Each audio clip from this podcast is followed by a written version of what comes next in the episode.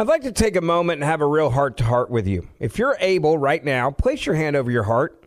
Can you feel it? That's your heartbeat telling you that you're alive. It's the same for a preborn baby. Their heart begins to form at conception, and at just three weeks, it's already beating. At five weeks, a baby's heartbeat can be heard on ultrasound. And that's why we've partnered with Preborn, because we need to help these precious babies. Every day, Preborn's networks of clinics rescue 200 babies from abortion. When a mother with an unplanned pregnancy meets her baby on ultrasound and hears their heartbeat, it's a divine encounter. That doubles a baby's chances at life. And by six weeks, the eyes are forming. By 10 weeks, a baby is able to suck his or her own thumb. And for just $28, you could be the difference between life or death of a child. All gifts are tax deductible, and I want you to donate. All you have to do is just dial pound 250 and say the keyword baby. That's pound 250, keyword baby. You can also donate securely at preborn.com slash verdict. That's preborn.com slash verdict or pound 250 and say the keyword baby. When you have health insurance, it's easy to forget about your out of pocket costs. That can be a lot of money. But are your bills accurate? Well, it's estimated that over 50% of medical bills contain errors. HealthLock can help you. HealthLock technology securely connects with your insurance and flags any overbilling, wrong codes, and fraud. You can even have HealthLock work on your behalf to get money back from select past bills. To date, HealthLock has helped its members save over $130 million. So to save, visit healthlock.com today. That's healthlock.com today. Senator, nice to be with you today. Let's just start so we know if either of us are going to get sued. This is maybe the first I've ever wanted to be sued. I think it would be hysterical to get sued by Hunter Biden, but unfortunately, I never took uh, a piece of that laptop with me anywhere. No one gave it to me. Actually, someone tried to, and I said I didn't want it. I'm kind of regretting that now. Do you do you have the a copy of the hard drive? I, I, I do not. I do not Okay. have Hunter's laptop. I've never seen it. Uh, I have seen some of the images on it that have been put on on on Twitter and on the internet, but but but always secondhand, not first. So I don't need to pass you a dollar to be my official lawyer for this one. I'm in the clear. Well, I, I didn't say whether you you you know you just asked to be sued. I mean, don't blame anyone if they follow what That- you that- That's that's very true. So Hunter comes out, the media goes nuts. They say they love the fact that he's playing offense.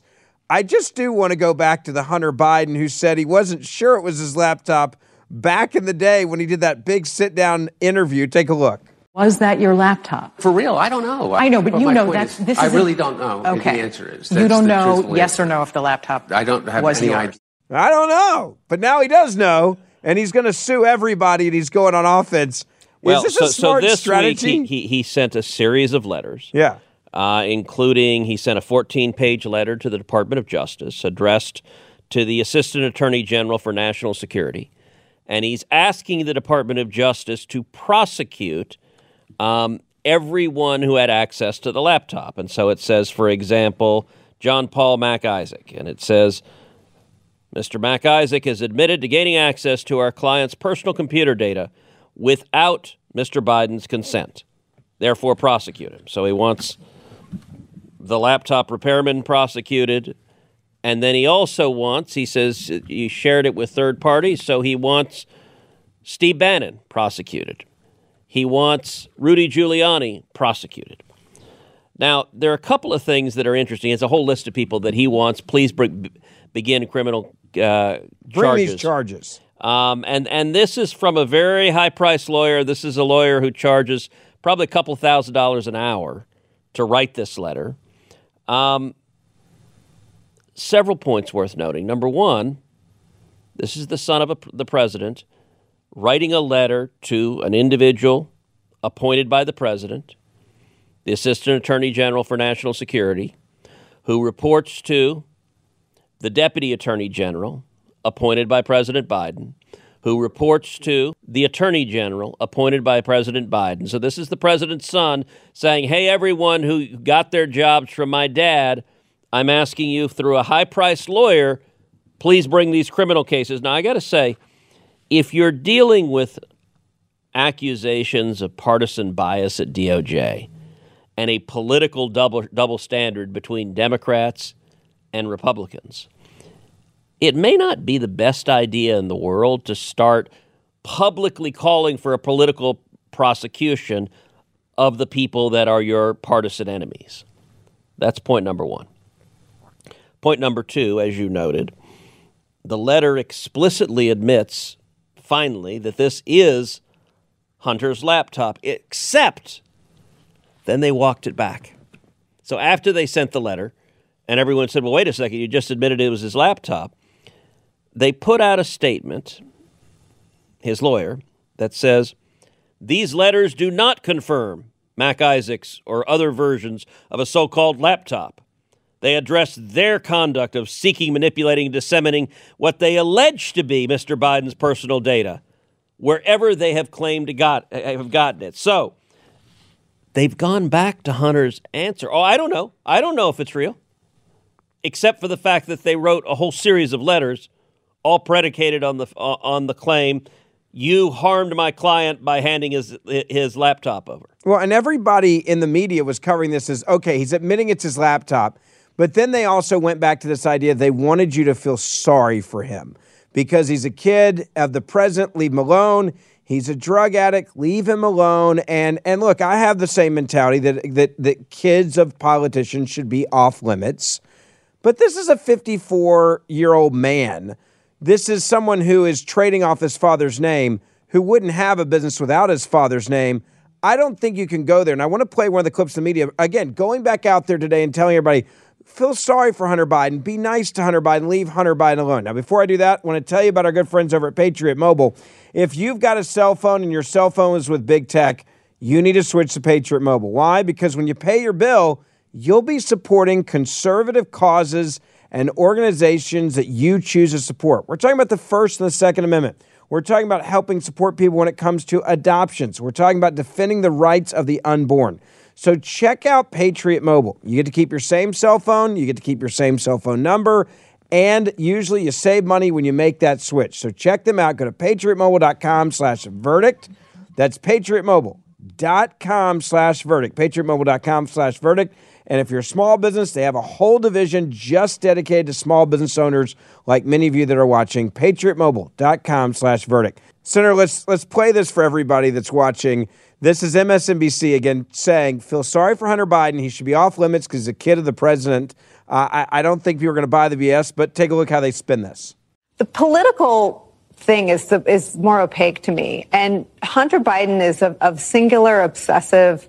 I mean, other than the big lie about losing in 2020, I don't know that there's anything more obsessive for Trump.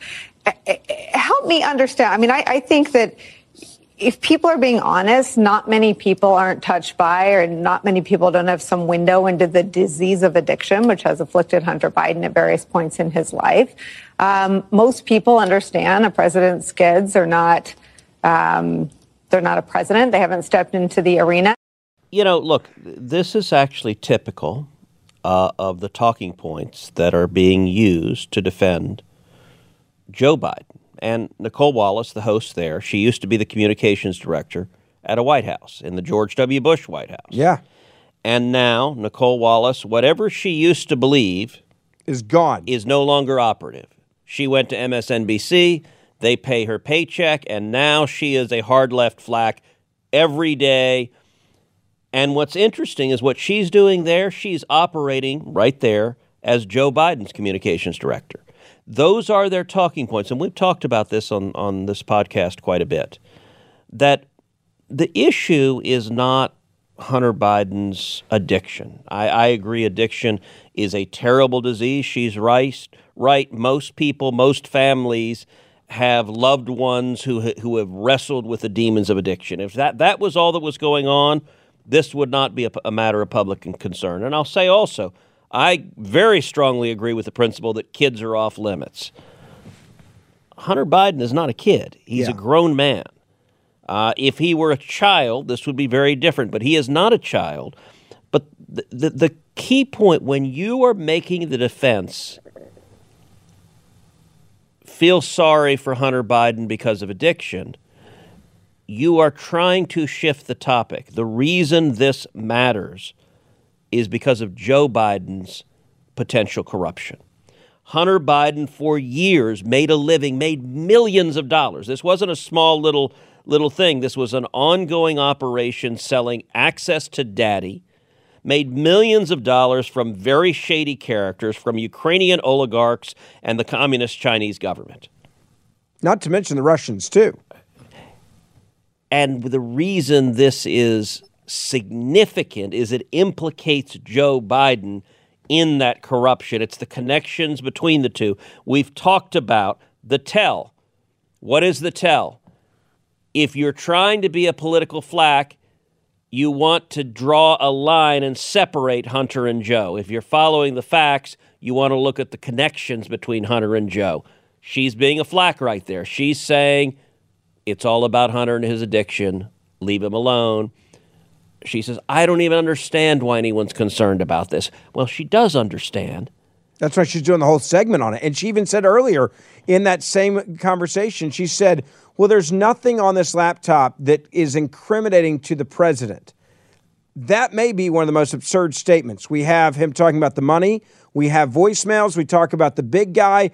We have flights. We have conversations in Mexico. We have conversations in China. We have billions of dollars in loans. We have millions of dollars to defend the people who are being uh, actually charged with crimes in America from China that he was doing business with. We have conversations between the Russian oligarch and the wife of the Moscow mayor who's tight with Vladimir Putin. We have conversations we and we've seen this come out you this sure week. you don't have the laptop? Yeah, I don't have the I don't have the laptop. I just read a lot about it. But you, even and even you look at Burisma. We now know a lot more about that timeline and this document and this email that had these 22 points in it of everything about what was going to happen in Ukraine. Many people believe it could be tied, as you and I talked about in the last podcast, to classified Oh, documents. by the way, did you see this? The Washington Post, Glenn Kessler, their fact checker, fact checked us. really? And they gave us three Pinocchios. Why? Because they said we could not prove that Hunter Biden's email about Ukraine, the 22 point email that we walked through in the, in the earlier Yeah. pod, we couldn't prove it came from a vice presidential briefing or classified materials.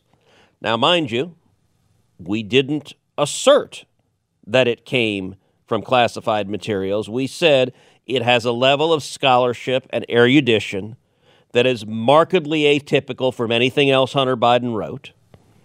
It reads in the same style with the same level of analysis one typically sees in these briefings. And I said, from having read a great many of these briefings, that much of this could easily have been classified. All of those are true. Glenn Kessler said, Well, we're the Washington Post, damn it, and it is our job to be the press secretary Of the White House. of the White House. So, because you asked, and, and I actually laid out a way to test it, I said, How do you find this out? Well, Joe Biden's briefings from this week, the, the week that Hunter Biden was writing the, the email, the week before he was go, Joe, Joe Biden was going to Ukraine. Two weeks before his son got the big job, $80,000 a month from Burisma. So it's it's a limited time. There are briefings. They are in the National Archives. At least they should be. They may be in the Corvette. I don't know. but what we called for on this podcast was for the special counsel to pull those briefings and compare them to Hunter Biden's e- email.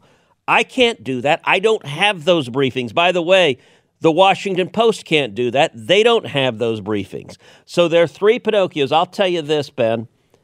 If it ends up being proven that they did come from those briefings, I look forward to the Washington Post formal retraction, which they won't do Yes. because these people kept the Pulitzer for reporting on the bogus Russian corruption story, and they happily display their Pulitzer saying, "Look, we spread misinformation as well as the New And York we get prizes for it. Yes. You look at this White House now, and it does seem that they are at least starting to lose some of the media because either it's self preservation for them because they don't want to keep looking like total morons, or they're mad at the White House for just misleading them and lying to them as they scream they're being transparent when there's a new raid or uh, new documents found every other day. CBS News, and you got to listen carefully here.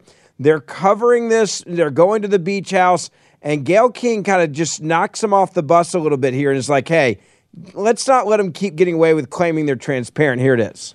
They were very public when the FBI searched the Wilmington home, his private residence in Delaware, that happened on January 20th. The search we're talking about that we learned about from two sources, that happened back in November. And now we're just learning about it right now. Um, and in terms of the timeline, early on, November 2nd was when this all started, this entire ordeal. Roughly 10 documents were found in the Penn Biden Center when President Biden's lawyers were packing things up.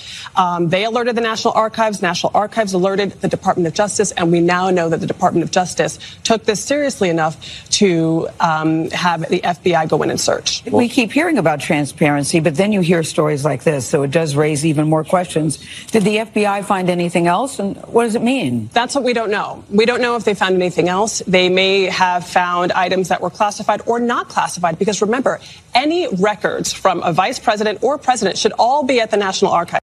I mean, they should all be at the National Archives. Gayle King says what she said. You've called for them to go look at the documents in Delaware, Yep. uh, at the University of Delaware. You've also said they should be looking at Hunter Biden's office.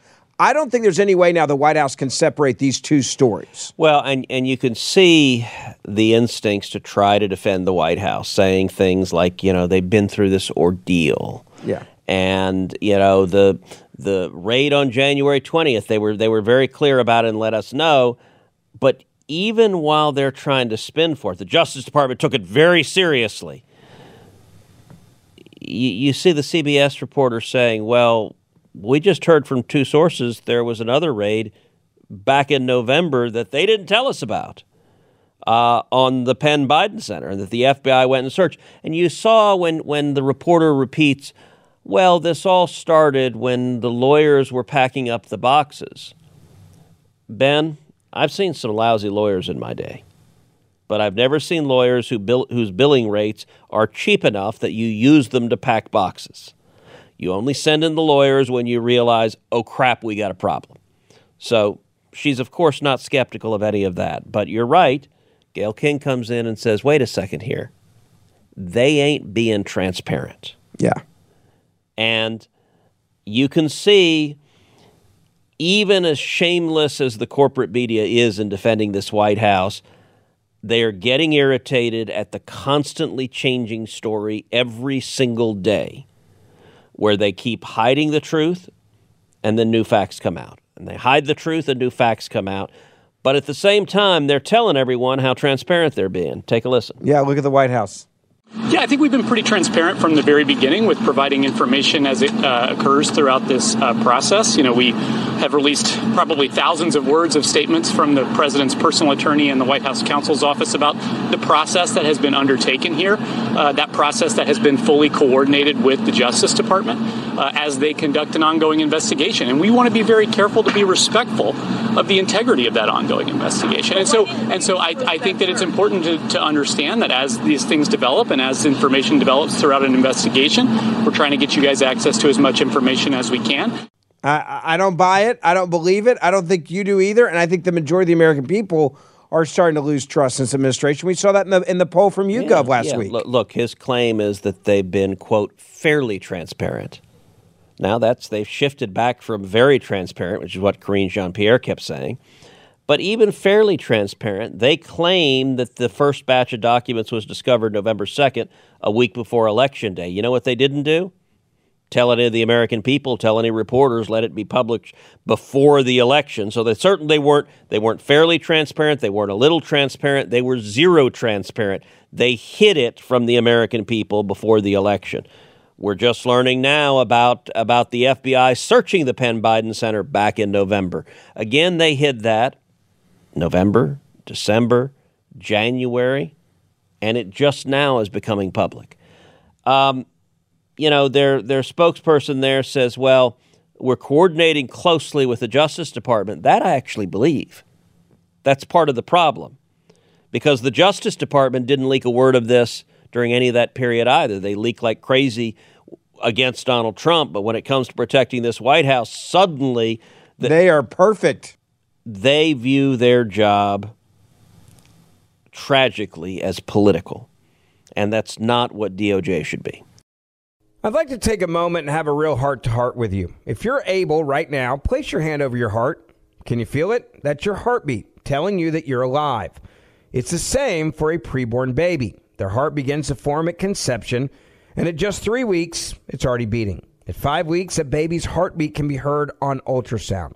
And that's why we've partnered with Preborn, because we need to help these precious babies.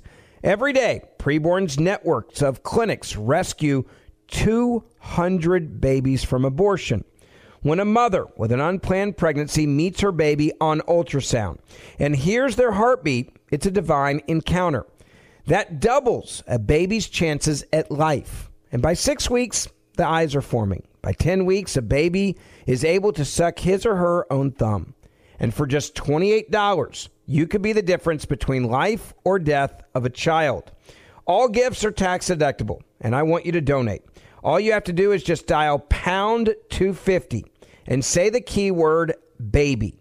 That's pound 250, keyword baby. You can also donate securely at preborn.com slash verdict. That's preborn.com slash verdict or pound 250 and say the keyword baby. Hey, Ben Ferguson here. And if you're an accredited investor, U.S. oil and gas should be a part of your investment portfolio. I want you to visit LabradorEnergy.com. Beyond the possibility to invest in a sector that historically delivers sound returns when you invest with Labrador Energy, you have access to potential tax benefits. And you may be able to structure your investment to offset active or passive income. According to many sources, U.S. oil and gas drilling remains one of the best tax advantaged income investments available. Visit LabradorEnergy.com. Labrador's core executive team has more than 190 years of combined oil and gas experience and has drilled thousands of oil and gas wells. They are dedicated to mitigating risk while providing accredited investors with sound returns. So visit LabradorEnergy.com. American energy independence is crucial for our national security and future prosperity, and Labrador Energy is leading the charge to make that a reality. Invest in U.S. oil and gas today. Learn more at LabradorEnergy.com. Offer for accredited investors only. Past performance is no indication of future results. Investing involves risk. Consult your legal, tax, and financial advisors and read the prospectus before making any investment decisions. Visit LabradorEnergy.com for the prospectus and more information. Last question on this. There was a very interesting timeline that we now know a lot more about that when they were looking at his house in Delaware, he happened to be at the beach house for three days. Then all of a sudden, they go to the beach house. They say it was planned and coordinated with the DOJ. They, they keep saying there was no, you know, warrant needed. We've planned this and coordinated. And then they come and say, well, they didn't find any classified documents at the beach house. And there's a lot of people asking the question, well, no crap, they didn't find any there. They just went there for three days knowing apparently they were going to come and search the Degum place anyway. I saw a lot of people talking that way. Do you think they'd be dumb enough to do that? No, I, I, I don't think Joe Biden went and like hid or destroyed classified documents. That that would be spectacularly foolish. That that would be to use the old Watergate adage. It's it, it's not the crime, it's the cover up. Right. You know that would be like you know erasing what was it, eighteen minutes of audio tape from the Oval Office that ultimately played the pivotal role in, in bringing Nixon down.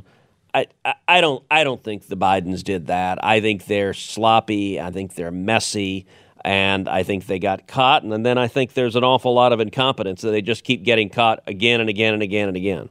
Oh, there's two other major issues that I want to talk about, and they deal with China.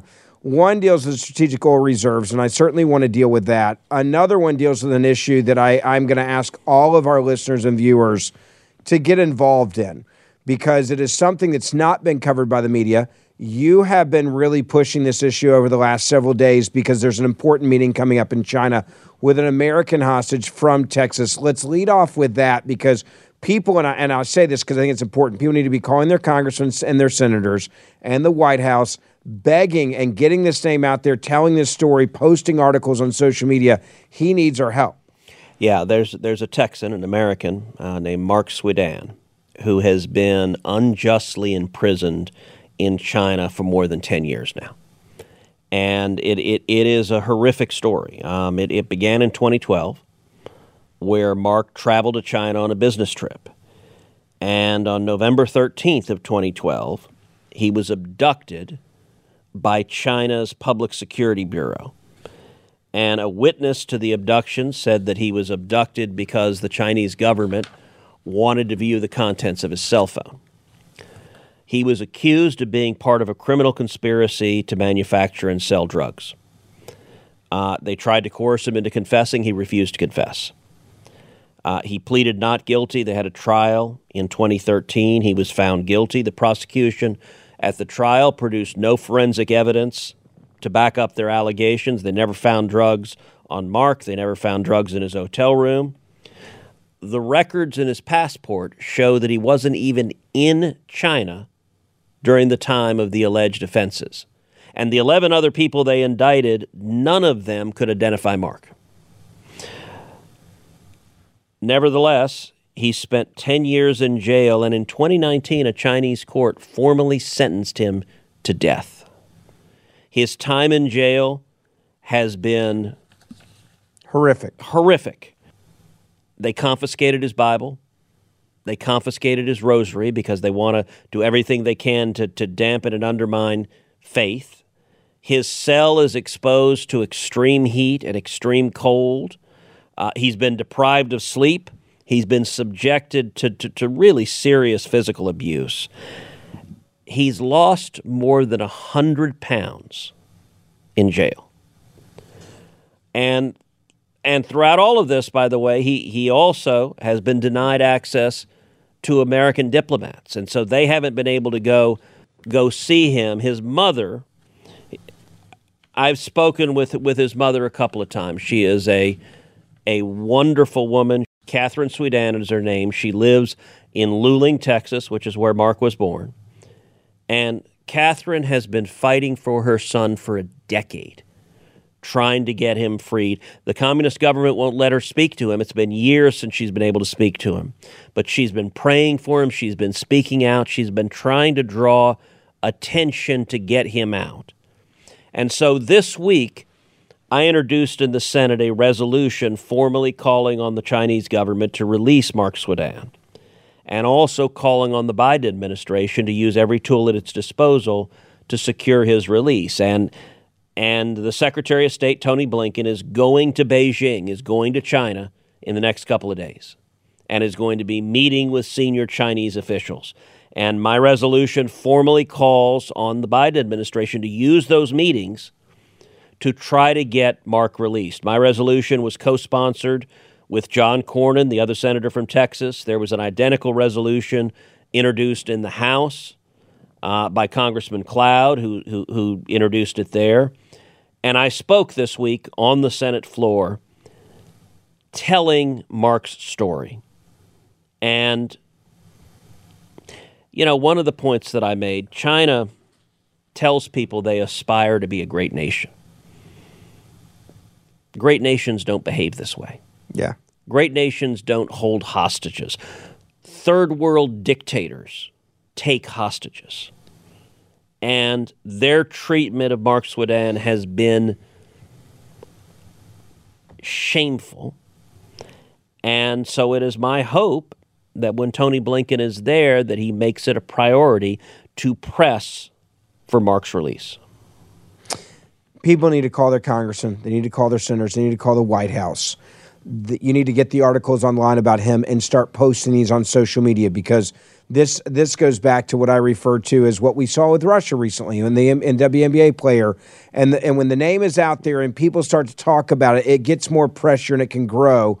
That's why I tell people take our podcast, share it, promote it, tell everybody you know. But there's also a question that people are going to ask, and I'm going to ask you this in certain situations like this, sometimes media attention can be a bad thing early on. Yeah.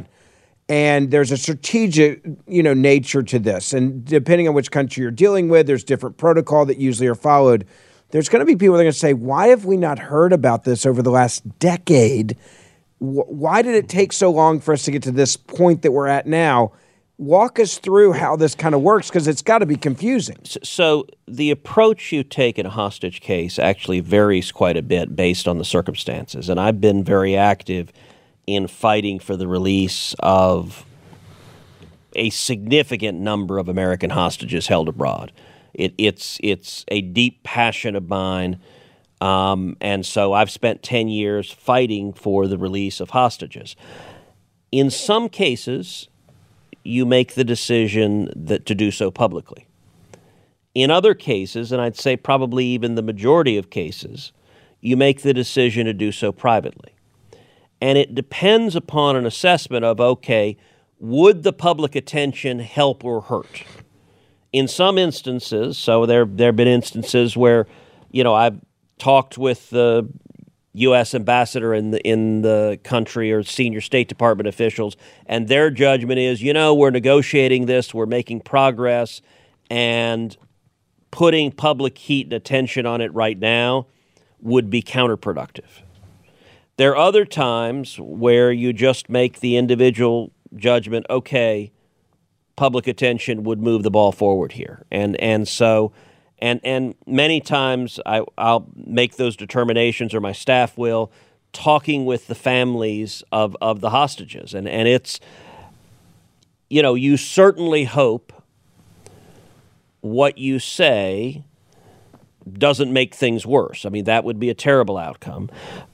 There's a reason why, in my floor speech on the Senate floor, what I said was carefully calibrated. What I said on this podcast, there's a reason why I pulled out and used the same language. Because when you're dealing with an active negotiation, you don't want to say anything that screws it up. That screws it up. And so that balance can change. Um, you know, I can tell you if you go back to the uh, Obama administration, uh, there was a woman in Sudan, Miriam Ibrahim, who had been who was imprisoned and sentenced to death for the crime of being a Christian. And Miriam had had two children, um, a little boy, and then actually a little girl that she gave birth to in jail in leg irons. Wow and she was sentenced to receive a hundred lashes and then hang by the neck until dead. And she could avoid that sentence if she renounced Jesus. And it was horrific. It, it was evil. It, it was indefensible. Um, I spoke out on her behalf repeatedly. I spoke about her on the Senate floor, as I just did about Mark Swidan. Um, I also tried desperately to get President Obama to engage. And I couldn't do it. He would not say her name. Uh, Samantha Power, um, who was in his administration, she would say his name. And I tried to get her help to get Obama to say his name, and, and Obama would not do it. But ultimately, there was enough heat and light and attention put on, on the case that the government of Sudan caved and they released her. They released her, and she came uh, came to New Hampshire, and, and, and, is living in America. And I had a chance to meet her. And Miriam Ibrahim is is this small woman. She was in her twenties. She's she's quite young, and she's slight. And I remember asking her. I said, "When you were in that jail, when you were with your children, when you were facing death, torture and death, how did you not give up? How did you not lose hope? And she looked at me with, with this profound sense of peace.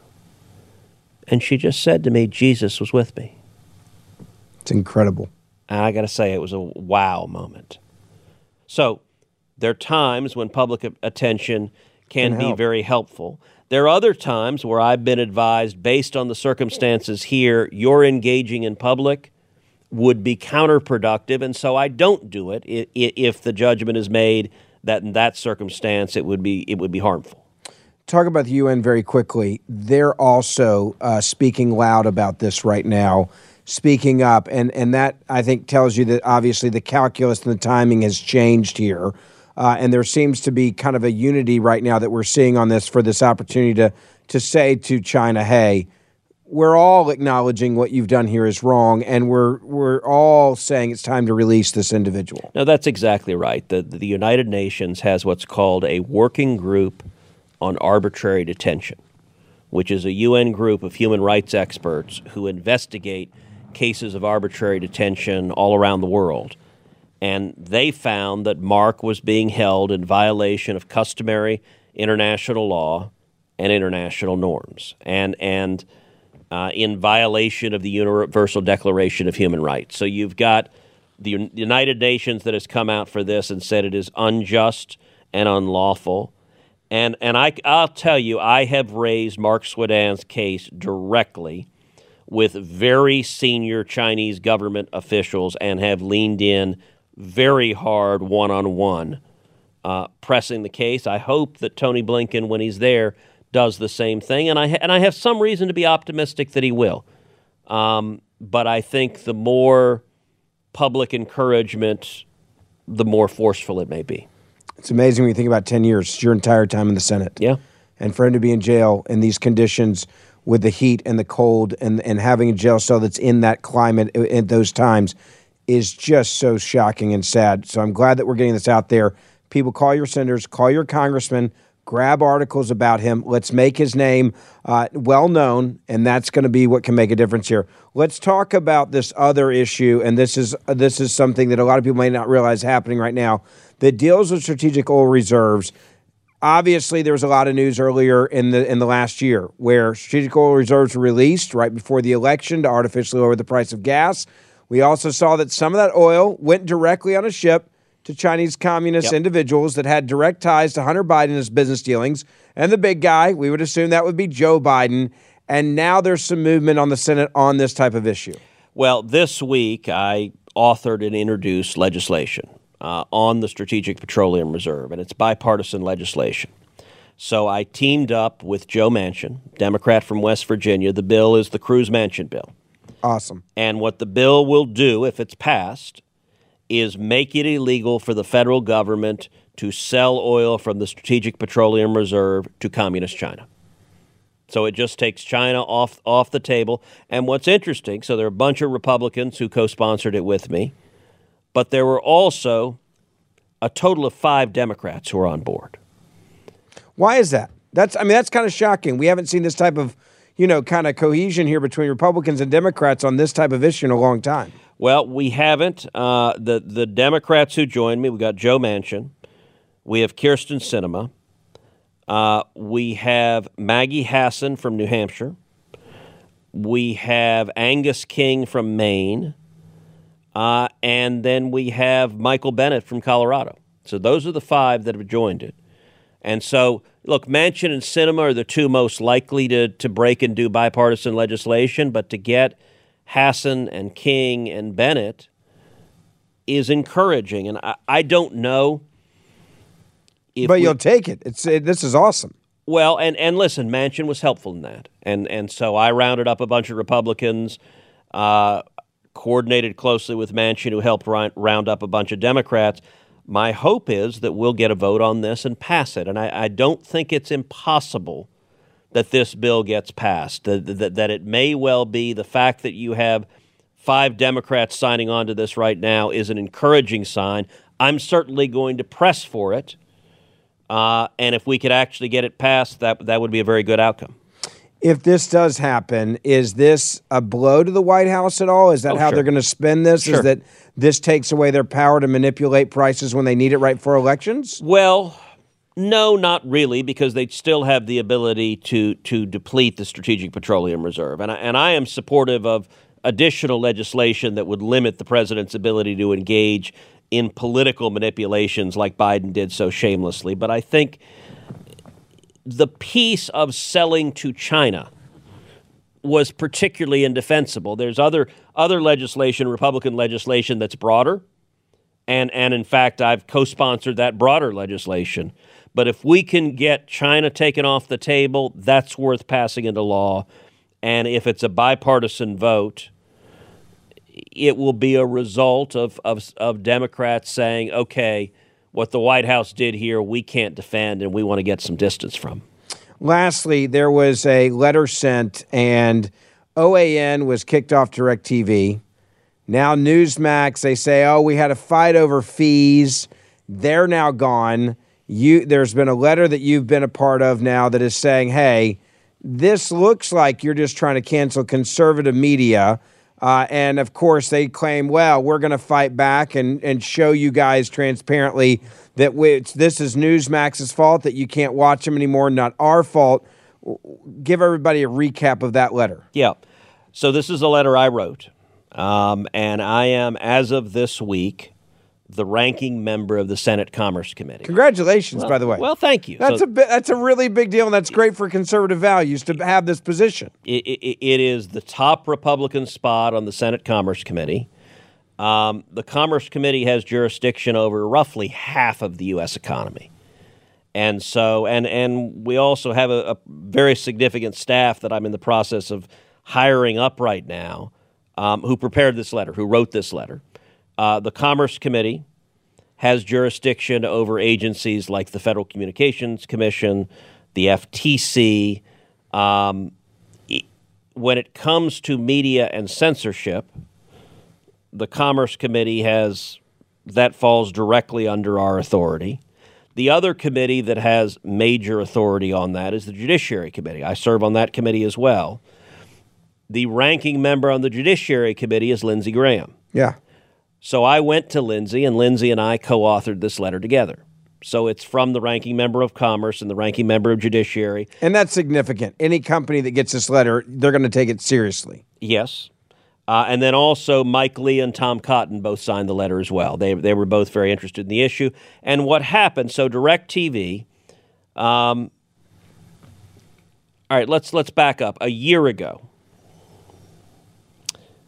the three biggest cable news networks that were right of center were Fox News, Newsmax, and One America News, Yeah. in, in that order in terms of ratings.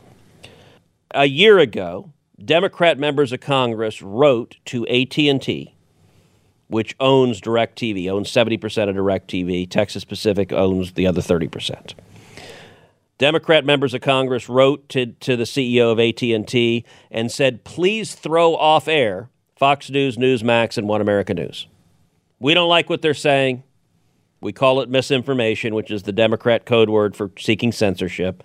So they asked the CEO of AT&T to throw them off. And, off and this air. wasn't a hidden letter. People need to understand this was very out in the open, Oh, transparent. They put them. out press releases. Yeah, they were public. they were wanting this fight. Yes. In the year that followed, DirecTV has now thrown off the air two of the three. So about a year ago, they threw one What America News off. I thought that was a terrible decision. I spoke out against it then. I think in many ways that may have been a trial balloon for what they just did last week, which was to throw Newsmax off the air. And so now two of the three have been deplatformed. And so what my letter does is it lays out those facts. And in particular, there was a negotiation between Newsmax and DirecTV where Newsmax was trying to get paid for its content. And Not a crazy idea, by the way. well, although I will say in, in the cable and satellite world, some channels get paid and some don't, and it depends on how big your market is. Um, in fact, there are some channels that pay the carrier to carry those that channel. So it's not crazy, but it's not necessarily damning. Uh, Newsmax was making the case they wanted to be paid um, because their ratings were high enough that it merited it. DirecTV said no. Newsmax has made the allegation that that DirecTV pays a number of other channels that are left of center and have much lower ratings than Newsmax. So what this letter does is is it asks a whole series of questions. It asks them number 1 to preserve all their documents. And then it walks through very specific questions about why they terminated Newsmax. Is it true they said they were not not going to pay them a penny? Is it true that they pay liberal stations that have lower ratings money, but they won't pay them? And so it walks them through systematically. Um, I will say I have subsequently had uh, I had a long phone conversation with the CEO of, of DirecTV. Um, he disputed the facts. He said the facts that Newsmax had conveyed were not accurate. And I'll tell you what I told him. I said, look, I, I understand and appreciate that. I've been, before I was in the Senate, I was a practicing litigator for a long time. I, I've handled a lot of cases, and I understand that, that any dispute, there's always at least two sides to it. So I told him, listen, there's a reason we ask these questions. I'm interested in what the facts are. And if the facts as they've been conveyed are not accurate, I'm in- interested in seeing that. And, and I will say DirecTV committed to giving full and candid and real answers to the questions. And so we'll see what those answers are. But the goal is transparency at this point. Know how they got from point A to point B. And is this about silencing conservatives or was this just really about business? And listen, the goal is also a couple of other things. The goal is also one of the things I ask for is any communication they've had or their corporate owners have had with Democrat members of Congress or with the White House or with the administration. We know from the Twitter files this White House is quite eager to Yeah. silence people. I want I want to see any communications that have happened with Democrats. Um, but I also told him straight out. I said, "Look, the outcome I'd like to see. I'd like to see Newsmax back back on the air." Um, and they are on other carriers, but DirecTV is a pretty big carrier, and they lost a whole bunch of households when they got pulled down from DirecTV. And I said, "Listen, there are millions of Texans and millions of Americans who would like the choice, who would like the option to be able to watch Newsmax. There are a ton of choices left of center, there are only a handful right of center. And one of the things I made very clear also, I said, listen, if you disagree with what Newsmax says or OAN says or Fox News says, there's a remedy for that. You can say you disagree with it. You can the best cure for bad speech is more speech. Look, we played MSNBC. I think most of what MSNBC says is utter nonsense. But I don't want them censored. I don't want them Yeah. pulled down. They have a right to spew their nonsense. If nothing else, they help support podcasts like this because they give us easy pinatas to great tee great off on. material. Yeah. So the answer, if you disagree, is engage on the substance and actually present the argument. It's not use corporate power and money to silence the voices you disagree with. And so, what I hope comes from this is that we learn more what happened. We learn the extent to which Democrat politicians were involved. We know of the opening letter that, that at the beginning of this, we don't know if there were subsequent communications. But I also hope that this scrutiny, and it's our intention to drill down and investigate what happened here. We hope that, that, that this scrutiny causes them to revisit the decision and say, you know what? Our viewers are better off having the choice to watch Newsmax if they want than they are not having that choice. That's, that's the outcome. I'd That's like the goal. It's fun to get to hear what's going on in DC. This is exactly why we do this podcast. For all of you that are watching, thank you. Don't forget, we have two audio versions of the show that come out each week. We publish Monday, Wednesday, and Friday. So make sure you download our podcast and that subscribe button. Uh, tell your family and friends. Don't forget to make those phone calls this week, especially on behalf of this American hostage in China. And let's make sure that everybody knows that story. So share our podcast as well to let other people know that. Write us a five star review, and we'll see you back here in a couple of days. Judy was boring. Hello. Then Judy discovered ChumbaCasino.com. It's my little escape. Now Judy's the life of the party. Oh, baby, Mama's bringing home the bacon. Whoa, take it easy, Judy. The Chumba life is for everybody. So go to ChumbaCasino.com and play over 100 casino style games. Join today and play for free for your chance to redeem some serious prizes. ChumbaCasino.com. No purchase necessary. Void where prohibited by law. 18 plus terms and conditions apply. See website for details. I'm Hannah Storm, and my new podcast, NBA DNA with Hannah Storm, chronicles my six decades in professional basketball. From growing up in the sport to becoming one of sports TV's first female broadcasters. Join me as I dig deep into the game's history, unearth some wild stories, and talk to my friends from the world of basketball, from Dr. J to Charles Barkley. It's been a wild ride, and now I get to take you with me. Listen to NBA DNA with Hannah Storm on the iHeartRadio app, Apple Podcasts, or wherever you get your podcasts.